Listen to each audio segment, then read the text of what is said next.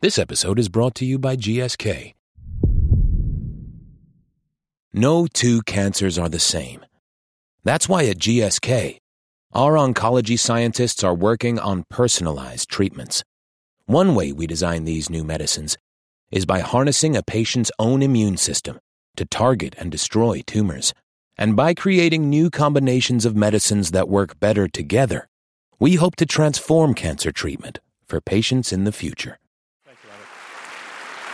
Welcome, everyone, to another debate from Intelligence Squared US. I'm John Donvan of ABC News, and once again, it is my honor to act as moderator as the four debaters you see sharing this stage with me here at the Skirball Center for the Performing Arts at New York University. Four debaters, two against two, will be debating this motion Islam is a religion of peace. Now, this is a debate. There will be winners and losers and you, our audience, will be acting as the judges. By the time this debate has ended, you will have been asked to vote twice, once before and once again after the debate on where you stand on this motion, and the team that has changed the most minds will be declared our winner. So, Round one is opening statements by each side, and I would like to begin by introducing our first speaker for the motion Islam is a religion of peace. I'd like to introduce Zeba Khan, the only American on our panel and quite possibly the youngest debater ever to take part in an Intelligence Squared U.S. debate. Welcome, Zeba. I, I, I know that I first became aware of you when the Washington Post was running a reality game show to name America's next pundit. They had 1,400 entrants. And what pace place did you come in? They had 4,800 uh, entrants, actually. 4,800. And you came in? I came in second. Second. Well, look where you are now. Ladies and gentlemen, Zeba Khan. Thank you. I want to express my deepest gratitude to the Intelligence Squared Forum for allowing me to speak tonight alongside such well known and far more distinguished co panelists. This is particularly an honor for me because, let's be honest, I haven't written a book. I'm not a regular on national TV or radio. What I have is my story. I am a Muslim American woman born and raised in Toledo, Ohio, by two very loving Indian Muslim parents. My sister, brother, and I were raised in a middle class American home. We went to mosque on Sundays, attended Sunday school classes, and prayed the community prayer with our community of Pakistanis, Lebanese, and Syrian Muslims. When I was in high school, our mosque president was a woman who did not wear a headscarf. And it may come as a surprise to some of you, but for the entirety of my life, men and women have prayed side by side at our mosque, and both can enter the prayer hall using the same door. My parents are both very religious people, but they express their faith in different ways. My father emphasizes the devotional, whereas my mother emphasizes a more constructive approach. She uses community service and volunteering to express hers. But what they both share is fundamental Islamic principles. First and foremost, seek knowledge. They urge their children, all three of us, to question and to doubt. They lived out the Quranic commandment that there is no compulsion in religion, and also that God said in the Quran, I made you into many tribes so that you might know one another. My story is just one of 1.5 billion stories in some 57 countries. The Muslim population is one of the most diverse and eclectic in the world.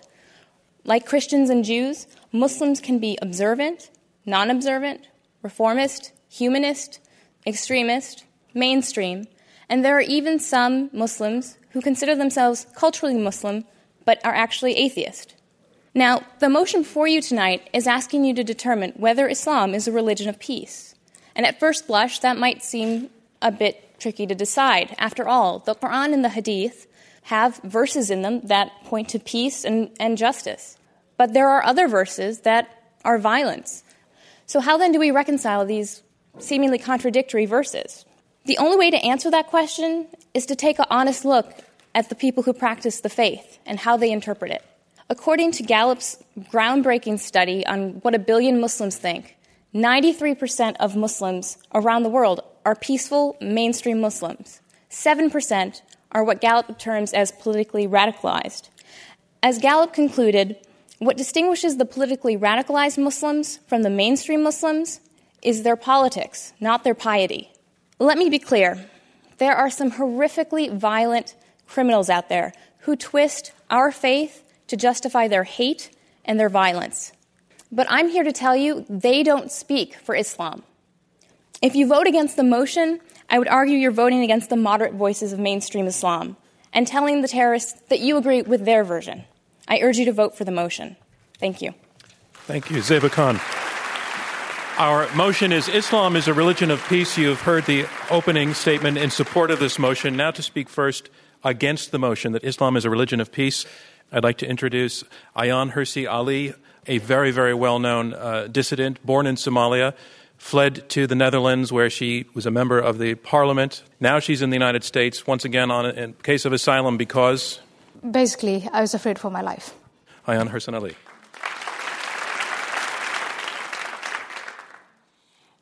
Ladies and gentlemen, I respect and admire Zeba Khan, and I want to acknowledge the fact that you indeed are a demonstration of the assimilation of a Muslim individual, a Muslim woman, into Western society, into an American society, that you come from a middle class family that was very eclectic and respected pluralism.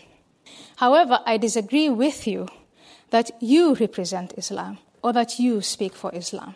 The problem that is inherent in Islam from the time of its foundation up to this moment is who speaks for Islam. Is it Zeba Khan or is it Faisal Shahzad, who was also a middle class man, went to business school, married an American woman, had two children, lived just like you, and yet he made a different choice based on a combination of piety and politics. And that's what Islam is. And before I go on, let me define the key terms of the motion. First, religion. The most common definition of religion you will find is the universal quest of humans in search of the sacred or the holy. And you look at a religion like Islam, on an intellectual level, it was expressed by the founder of Islam as a demolition of all other gods. From those of you who are familiar with history, you know that no monotheistic religion can be a religion of peace. Monotheistic religions know periods, lengthy periods of peace, but they also know lengthy periods of war. The founder of Islam, Muhammad, in his lifetime, conducted 65 campaigns of war that were all successful. That history of militarism, combined with the legacy of empire, those two points alone belie the motion tonight that Islam is a religion of peace. But that's not all. When empires decline, those who are defeated sometimes find themselves in a state of victimhood. A mentality of victimhood tells those who are conquered, who are vanquished, that the problem was caused by external powers, not by us. Yes, it was external. Yes, Muslims were humiliated. Yes, they were conquered. Yes, they were colonized. But how much was also because of the flaws of Islam? That combination of a status of victimhood and the absolutism, the demand that you can never revise or reflect on the Quran, that you can never, never, ever refute what Muhammad said, you can only follow his example, is also enlarges the likelihood of uh, conflict. That belies the motion. I'll keep my last two factors for the time I have remaining. Thank you. I'd like to introduce Maajid Nawaz, who is director of the Quilliam Foundation. And he is, in a way, uh, has an amazing biography. Uh, several years back would have been America's Nightmare. He was a radical. He was imprisoned in Egypt while on a trip there, though he's born in the UK, was in Egypt and tortured for being a radical. And something happened to you in prison. A 180 degree turn in one sentence. What was it? Amnesty International. But I'll explain that in my hopefully Fair in my enough. presentation. Ladies and gentlemen, Maajid Nawaz. Thank you. Uh, ladies and gentlemen, thank you for giving me this opportunity. I want to uh, begin by just stating what this debate is not about. This debate is not about making excuses for terrorism. This is actually not a debate for Islam at all. This is a debate for peace. Because there were people like me who spent 13 years of our life working to create hatred. I used to believe that Islam is not a religion of peace. In fact, I used to believe that Islam mandates war. I used to believe and propagate across the world that Islam mandates war and mandates the creation of a state that will have at its heart of its foreign policy a policy to create conquest. I called it jihad. I believed Islam was not a religion of peace because I adopted an ideology at 16 years old and stuck with that until my imprisonment and then after I was released from prison when I was 28 years old. But I learnt in prison two things. One was what I'm appealing to you here today, and that was when people hand out an olive branch, it does work. People I had considered my enemy, Amnesty International, with their advocacy of human rights that I believed was a tool to colonize the minds of Muslims, adopted me as a prisoner of conscience.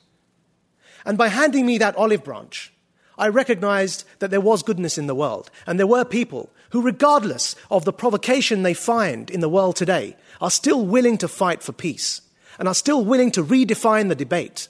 And the second thing that happened to me in prison was that I had the opportunity, I won't say good fortune because it wasn't really that, but the opportunity to mix with some of the leading founding jihadists of the world inside an Egyptian prison, ironically built by the British. And what I learned was that I had been extremely arrogant. I had failed to contextualize history. And when I was this young and angry 24 year old, who, yes, had grievances, who'd been stabbed at multiple times growing up on the streets of Essex, been falsely arrested on a number of occasions because of racial profiling, I was a very angry young man. But I went to men in prison who had been in prison since I was three years old and they had abandoned their previous terrorist ideology. And I had the arrogance to try and convince them that they had sold out, that they didn't understand that true Islam was a religion of war. And they said to me, Young lad, come and sit down. We'll tell you a story or two. And over the course of the four years, after having learnt Arabic, after having memorized half of the Quran, after having studied the theology, I came to the conclusion that Islam had been hijacked and abused and politicized by something that I now refer to as Islamism. And these former jihadists, among them the assassins of Egypt's former president, Anwar Sadat, who was killed in 1981, they had come to the same conclusions. And so I appeal to all of you as my time runs out, there's much more to say, to vote to help us all to redefine this motion, to redefine this world, because only by, by refusing to accept the paradigms that we find imposed upon us can we refute change. Thank you for your patience and thank you for your time.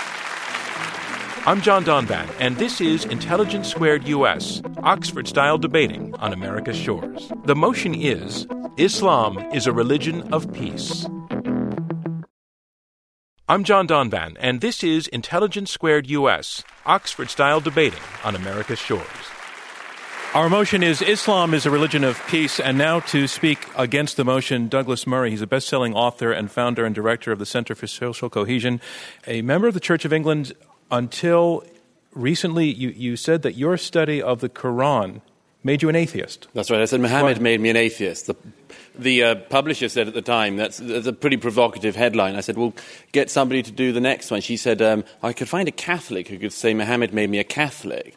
I said, how about trying to make it a three part article and get the third one, somebody saying Muhammad made me a Jew? And that one would be the trouble. Douglas Anyhow. Murray, ladies and gentlemen. Let's make this as, as, as, straightforward as I can. Take the categorization that eminent scholars like Bernard Lewis, Ibn Warraq have made. Let's say Islam is a very, very complex thing. Uh, and the best way I can do this in the very short time I have is say you have three Islams Islam 1, 2, and 3. Islam 1, the Quran and the life of Muhammad uh, and the Hadith. Islam 2, the tradition of the Sharia. Islam 3, what Muslims do now. The first of those things, Islam, the Quran, and so on, is bad. There is a lot of violence in it. And what's worse, the peaceful verses are superseded by the violent verses. The violent verses also, sadly, are more numerous in number. Then you've got the life of Muhammad. Again, a bad man. Uh, uh, takes child brides, abuses a small girl, uh, multiple wives, uh, himself a warrior, himself a war criminal, himself beheads uh, uh, Jews. this, I would have thought, would be a signal of not great peacefulness. Um, then you've got the tradition of the uh, Sharia. Again, not great peacefulness. Still, no schools of Sharia that people in this hall would want to submit to. And thirdly, what Muslims do now, thankfully, there is some hope in that one. Because most Muslims, thank goodness, I almost said thank God, but uh, old habits die hard. Um, uh, most Muslims don't do what those texts say. Um, because they exercise their judgment as moral beings without having to refer to defunct holy books. Now, look, I wish that uh, Zeba and Maajid uh, were the spokespeople of Islam. It would be lovely, although in Maajid's case it would have taken rather too long if everyone had to go for 14 years preaching the downfall of America and then said, no, not so much. Uh, but well, we, well, we are where we are.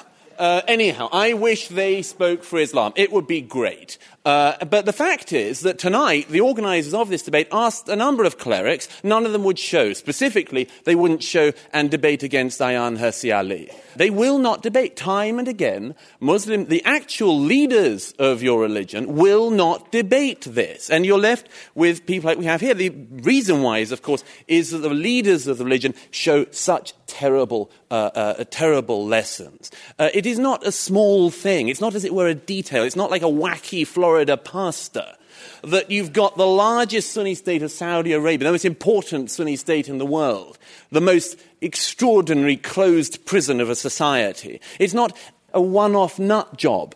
The thing that worries me is that although tonight we hear from the fellow panelists here about how Islam is a religion of peace, the fact is that the people who are making the decisions in the religion, the people who are preaching in the religion, the heads of that religion, people like Sheikh Qaradawi who broadcasts anti Semitic the most appalling filth every week on the main networks. That is the, the faith you, the, the, the speaking for you guys. I wish that, Zeba, you were on every uh, week on Al Jazeera, but you're not. Qaradawi is. To say that Islam is a religion of peace is to say something based entirely on hope. It's to elevate a hope into truth. And I hope, as you all know, history teaches us that's a very bad thing to do. Thank you. Thank you, Douglas Murray. This is an Intelligence Squared U.S. debate. I'm John Donvan of ABC News. We have two teams of debaters arguing out this motion Islam is a religion of peace. The side arguing for the motion, Zeba Khan and Maajid Nawaz, have been arguing, uh, make the argument that the extremists do not define Islam. Take away the extremists and you have a religion of peace. The side arguing against Ayaan Hirsi Ali and Douglas Murray argue it's not about extremists, it's inherent. It's inherent in the tradition, it's inherent in the scripture, and it's inherent in the history. And to the question of the notion, um, Ayaan Hirsi Ali, of this not just being about extremists, you concede that there are extremists, but that's, you say, not the problem. What about your parents? What about Muslims you know who do not adhere to a violent form of religion? Are they, if, the, if there's something about the faith themselves, are they embracing spiritually something that is morally an illusion? Well, my parents and uh, people like my respectful opponents here are ignoring the basic tenets of their religion. When Muhammad, the founder of the religion, called out to all Muslims. And that's how he won most of his wars by saying, I have been ordered, and all believing men have been ordered to attack and kill anyone unless they testify, unless all men testify to the fact that Allah is the one and only, Muhammad is his messenger. My father disobeys that. But the fact that that scripture is there and that history of militarism is there belies the motion that Islam is a religion of peace. But you cannot, if you pay attention to that history, pay attention to the evidence, continue to say that Islam is a religion of peace. No monotheistic religion is a religion of peace. No monotheistic religion is only a religion of war. It is both. What is to blame on external factors? Let me, let me what go is to your, to blame to your on opponent, the inside? Maajid Nawaz, who was an extremist, now an anti-extremist. Maajid, respond. So, um, I forgive me for the assumption, Ayaan. Do you speak Arabic? I don't speak it as well as you do. And I want Oh, to I know, know that. the, where the question is going before I give a full Right, answer to that. You if you be- want me to quote the Quran, I will. You may be surprised. That I don't know if I speak well or not, but the reason I'm asking is that you just quoted a hadith of the Prophet, and you actually really did exaggerate what he said. Now, what you quoted and in the translation was kill and maim, and, and he went on and explained. Now, actually, uqatil means to fight. Now, I'm not saying that that's a good hadith. What I'm saying is when we're translating, let's try and be accurate. Uh, and that brings me to the point. And that is that I've just thought of a word to describe this, and it's just come to me, so thank you, because I'm going to use it forever onwards. And that word is suspended intelligence.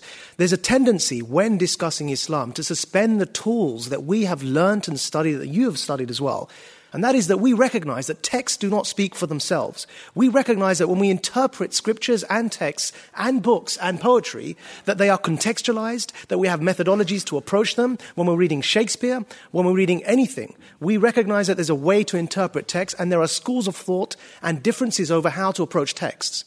Now, if we contextualize Martin Luther and say the Reformation was a good thing, Despite the fact that he said, kill and slay the peasants, wherever you find them, when they followed Thomas Müntzer, when he was calling for not just breaking away from the papal authority, but also for rebelling against the monarchies and the dictators that they found themselves in.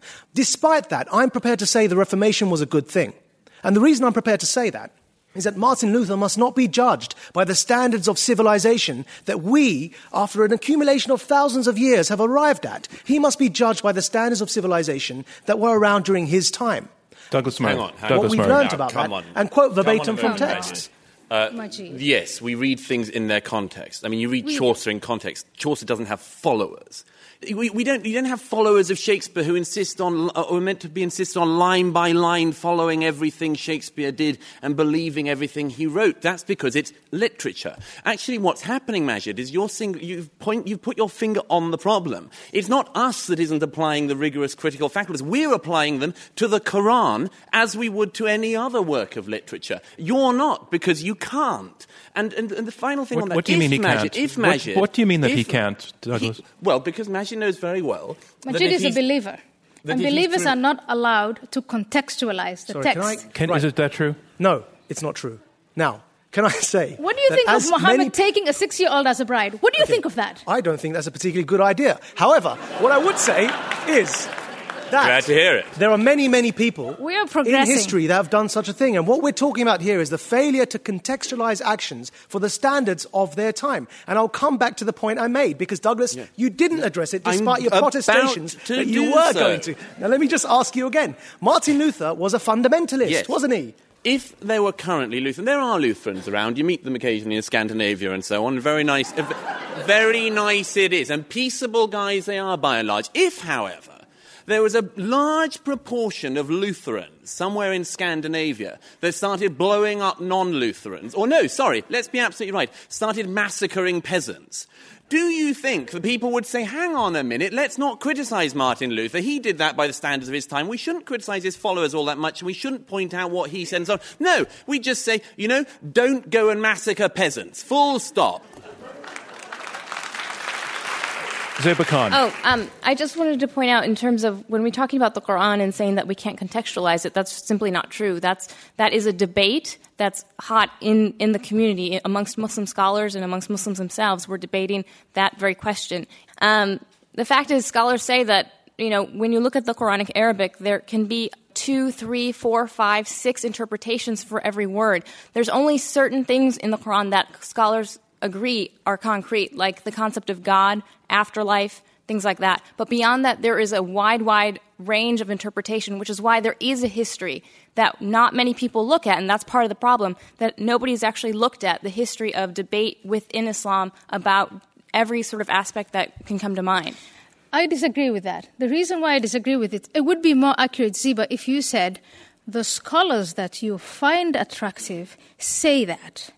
But there are a bunch of scholars with a great number of following in Islam take, all of them are self appointed, by the way, because there's no hierarchy, there's no seminary of Islam, except uh, University of Al Azhar, and we know the products of Al Azhar. But there are scholars like bin Laden who say we have to take. He's not a the scholar by anyone's Well, he measure. has the greatest following. The Islamic Brotherhood. Completely Hassan not true. al-Banna. When you to look at the Sunni Islam, when you look at Ayatollah Khomeini in the 20th century, the most influential guy of Shia Islam, another self-appointed scholar, maybe these are individuals that are not attractive to you. They are attractive to many Muslims, not thousands, but in the millions. And that's why they're influential is they challenge every single Muslim individual. Are you a true Muslim? If you are a true Muslim, You live by what the Quran dictates. You follow the example of the Prophet Right, Muhammad. their and those though. scholars who insist on that are far more influential, far more powerful So- than your Ayaan, you've just quoted- soft-spoken, you've just quoted- wonderful, cuddly scholars. Well, Maajid yeah. So, Ayaan, Ayaan, you just quoted uh, Bin Laden as a scholar. Um, he's a qualified engineer who comes from one of the richest construction families in Saudi Arabia and was educated in the elite private schools of Switzerland and Saudi Arabia. And in fact, what you find common with all of the movements that you're worried about and that I'm worried about and we're all worried about are that they are founded by people who do not have a theological background. Now, for all we think of Al Azhar and their very conservative views, what we don't find is that Al Azhar produces the likes of Bin Laden and Hassan al Banna, or even Maududi, the founder of the Jamaat Islami in the Indian subcontinent. Why don't Please, you name Ayaan, a number don't of scholars define who are for influential the who are whole not? world who a Muslim scholar is. Because actually, the people you refer to were not qualified theologians. But don't you touch on the problem by, by admitting this? Don't you touch on the problem that is inherent in Islam after the death of Muhammad? That the problem of who speaks for Islam. You're, you're almost making the argument that Islam is what you want it to be, depending on how you behave. So if you behave peacefully, is it not a religion of peace to you? Maajid's uh, trying to imply that the whole extremist problem is a sort of misreading by engineers and literary critics. Unfortunately, that's simply not the case, hasn't been historically in Islam, and isn't now. Um, uh, uh, Ayatollah Khomeini, uh, who, uh, who Ayaan mentioned earlier, was not a self trained engineer, rich boy like bin Laden, unfortunately, and managed to hurtle a very developed, distinguished culture back in time in 1979 and hurtled this country back into the state it's currently in under these uh, cloaked dictators. Sorry, on, on Khomeini, I acknowledge Khomeini is a trained theologian, and the fact is he came in the 70s, Douglas, and that proves something. What was he so famous for? Khomeini was recognized for bringing a revolution in Shiite theology. And what was the revolution? Those of you who've studied this will know that the revolution was that up until him, Shiites had been avowedly religiously secular because they believed no one had the right to rule in God's name until the Messiah came and let them wait for that Messiah until the end of time. Khomeini changed that and turned it on its head. And if that proves something, it proves one thing. And that is it was not in, it was not consistent with Islamic Shiite tradition. What he did was a very modern revolution. He broke from tradition. He was not a continuance of Shiite It's tradition. It's the fault of the Europeans, in other words. It's no, no, no, external. no, no one's saying Remember the no, no, victim status. All right, It's I, not let me. I want to Let's bring Zeba in. let's not get- Zeba, I want to ask you something about reforms for Islam. Does Islam need reform? it needs a renaissance. It doesn't need a reform. Reform in the sense, and the reason I say that is because we have to be careful of our terminology. If we say reform as in reformation, we're thinking of a Christian context. So there, there can't be a reformation in that sense. What there needs to be a, is a return to genuine Islamic principles, which have been not studied, have not been in, enforced, and, and are forgotten. Um, so it, it, it's, it's not exactly that. Douglas but, Murray. But don't we get back to one of the core problems which you still haven't addressed, which is the life of Muhammad and his teachings? Which is as follows is that if a Christian group decides to go back to the teachings of Christ, you know, the worst stuff they find is the Sermon on the Mount of Olives. But the rest of it is all love thy neighbor and all that sort of stuff. If you're a Christian group looking to go back to the sources of Christianity, you just find a lot of, uh, well, hippie stuff for a lot of modern people. Um, um, so, so what is it about this religion we're talking about tonight that you say is a religion of peace? That when people go back to the origins, they find a founder who was violent, teaching violence. See, this, this, this comes back to what you mean by people going back to the origins. And I refuse, as, as does Zeba, and as we're asking for all of you to do, is to refuse uh, for Islam to be hijacked and monopolized by the bin Ladens of this world who want to tell you what it means to go back to the original sources. Now, if that was the case, then I ask you, why is it that in Bangladesh, where there was a free and fair election, the Islamist party lost roundly? And time and time again in elections across Muslim majority states, they have proven that their interpretation of Islam, and they are the majority, is not the interpretation of Douglas, Ayaan, and bin Laden. Now, I don't want to be in that camp. I'm John Donvan of ABC News. This is an Intelligence Squared U.S. debate. We're at the Skirball Center for the Performing Arts in New York City. Our motion is Islam is a religion of peace. We have two teams of two arguing for the motion, Zeba Khan and Maajid Nawaz, and arguing against the motion, Ayaan Hirsi Ali and Douglas Murray. One of the here in the West, one of the issues that is very complicated for people in coming to terms with what they think Islam is, is the status of women in Islam. I'd like to go to you, Khan. Take that on. You know what I'm talking about. The perception is that a lot for a lot of people out looking at the Muslim world and Muslim majority countries is that Muslim women are they're subjugated to a point where they are intimidated to ask for their rights and to, to demand them. But that's not the case. I mean, when you look at uh, Muslim majority countries, if you look at Iran, for example, where there's zero gender gap in education, obviously when you're that when you're at that level of education, you're you're aware of what your rights are and what you're what you are demanding. Um, in places like Afghanistan or Pakistan, where the where where the gender gap is larger, that gap obviously needs to be filled. There, it's not it's, it's women that are stepping up and taking the lead on this. Other side response? When I try to define Islam as a religion, religion there is expression. What you find in the Quran is expression after expression, verse after verse, and also in the Hadith that women are subordinate to men, that they have a guardian, they need to have a guardian. Their testimony is worth half of that of men. In, they can only inherit what, half of what their brother inherits. You see honor killings you see women who are denied education. If you look on a global level, the levels of illiteracy among women in the Middle East is appalling. That's not something that I'm telling you because I'm I misunderstand Islam, but that is report after report. The situation of women in the Middle East in Muslim countries is dire.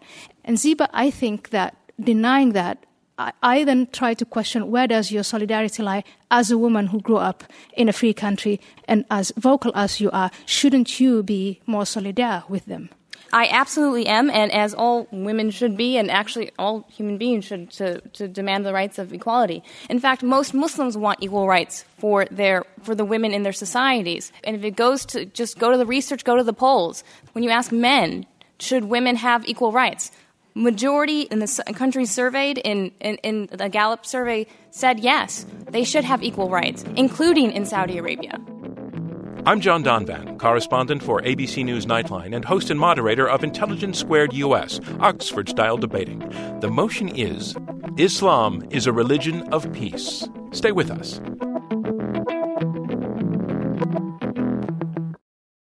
I'm John Donvan, and this is Intelligence Squared US. Oxford style debating on America's shores. The motion is Islam is a religion of peace.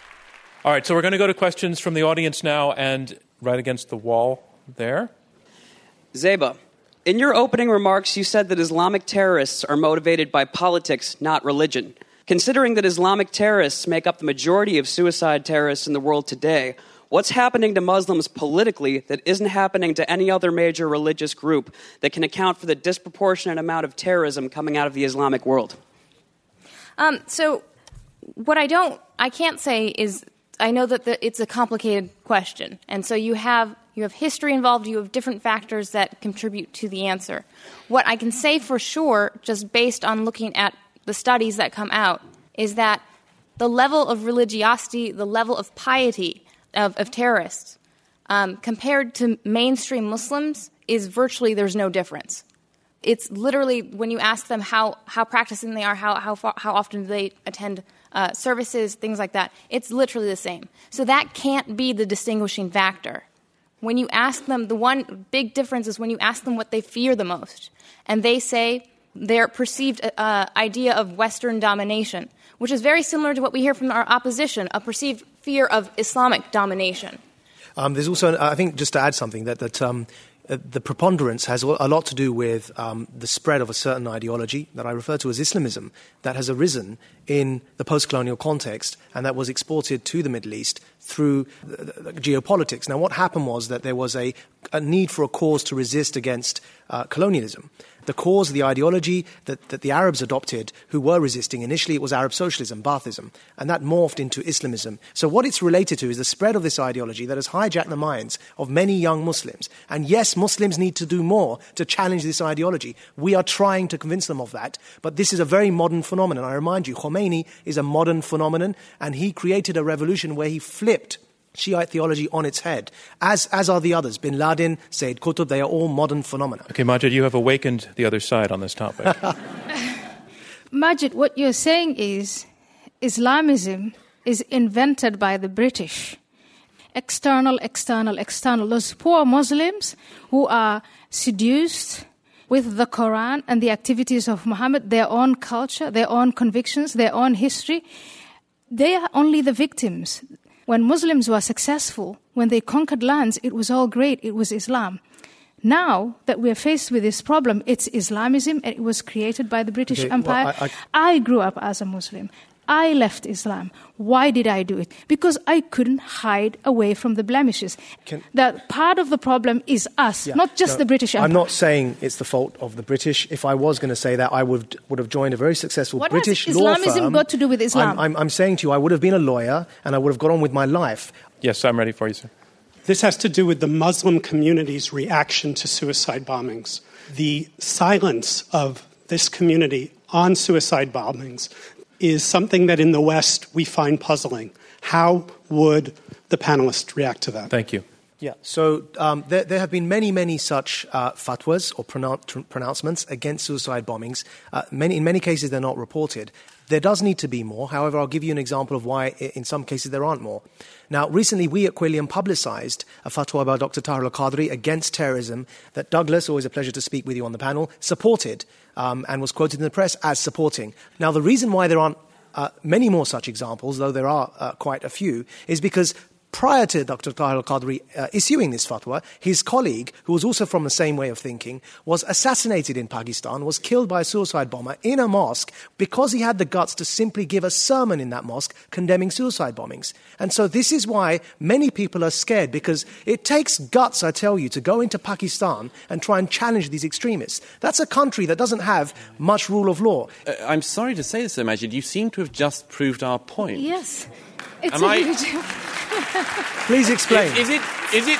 It's a I mean, I, I'm very grateful. It's a very important and very interesting question. Why more people don't stand up? I much admire Al Qadri for that fatwa, as I have other people who have stood up. But the number of times I've spoken to clerics behind closed doors and so on, and you say, "Why aren't you saying anything?" They, they say, "Because if I do speak up, I'll be killed." How on earth does fear of being killed in Pakistan by a minority faction of extremists prove Islam is not a religion Well, of peace? let me put it this way. I Let mean, me put it this way, takes, then. No, sorry, sorry. I've got to because really what you've just said is really quite absurd, and I've got to clarify. It takes one person to kill all of us here, one person in a suicide bombing.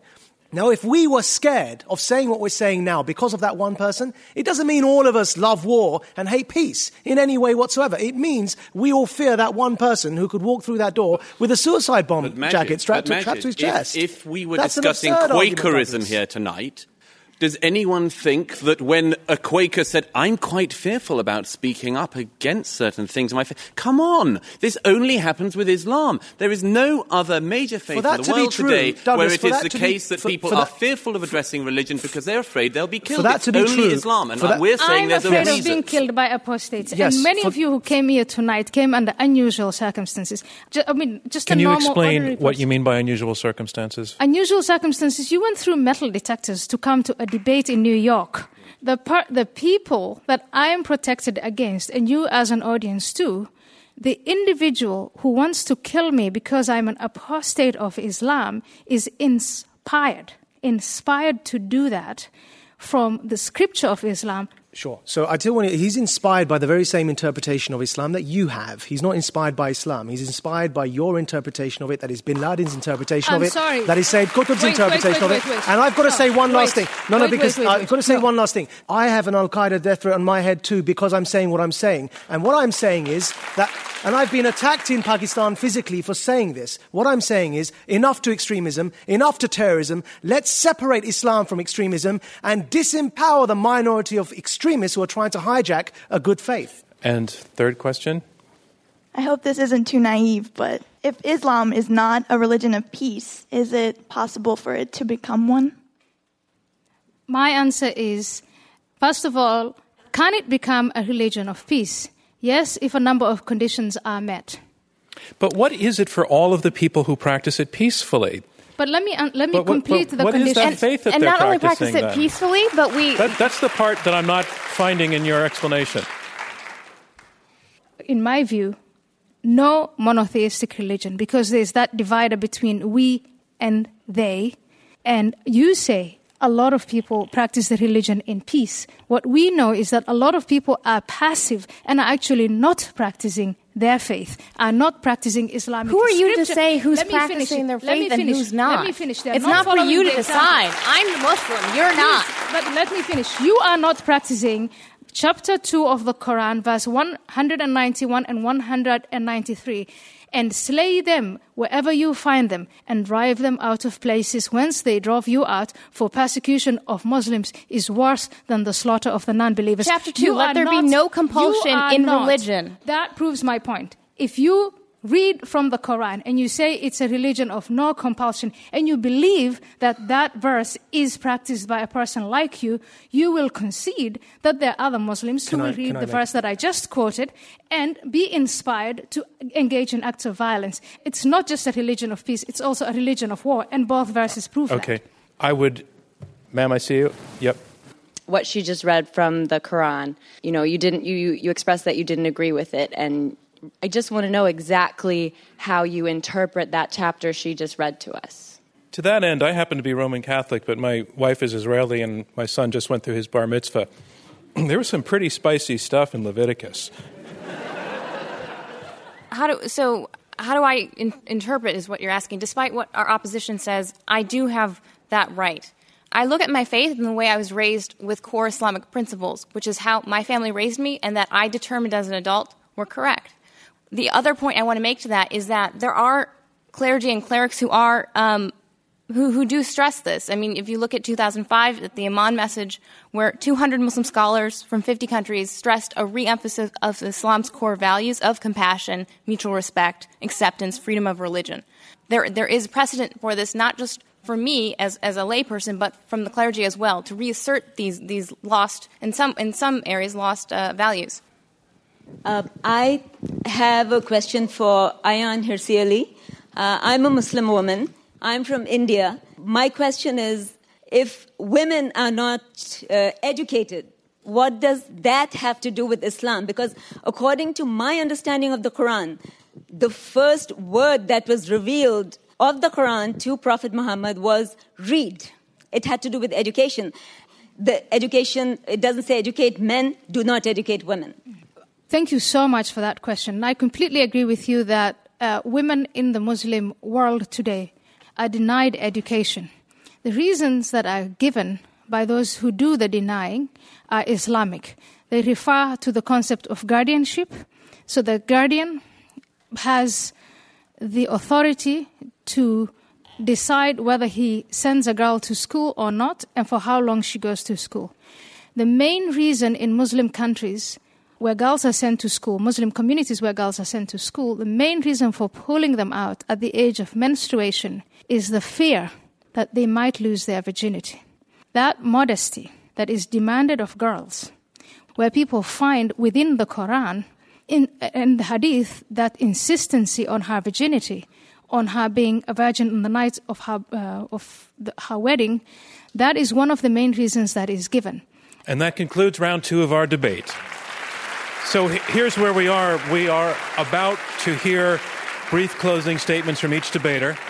They will be two minutes each, and this is their last chance to change your minds and to respond to some of what's been said over the last hour. You will be asked to vote once again and to pick the winner just a few minutes from now. But first, on to round three closing statements. Our motion is Islam is a religion of peace. And speaking first against the motion, Ayaan Hirsi Ali, a resident scholar at the American Enterprise Institute and a critic of fundamentalist Islam. Islam is not a religion of peace, and I woke up to the facts on the 11th of September 2001. Talking to people of my faith, Islam, I remember all kinds of fallacious arguments, but I remember one consistent thing, and that was to exempt Islam from any criticism. It was culture, it wasn't Islam. I was told it's politics. We've heard it tonight many times. But Islam not only has a pious dimension, but it also has a political dimension, a complex system of laws, a political philosophy on how society should be organized and if you look at that political system, it's anything but peaceful. What emancipated me from the order to submit my will completely to Allah was to learn to think critically, the Enlightenment.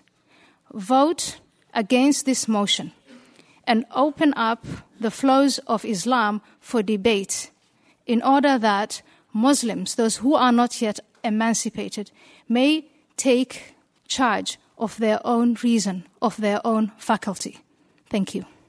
Thank you, Ayaan Hirsi Ali. Our motion is Islam is a religion of peace. Now, to summarize her position for the motion, Zeba Khan, writer and advocate for Muslim American civic engagement. Thank you. Faisal Shahzad, Shahzad um, the underwear bomber, and the, the group of young men that were picked up in Pakistan. All of them were for violence and trying to attack our country and, and learn how to attack our country elsewhere.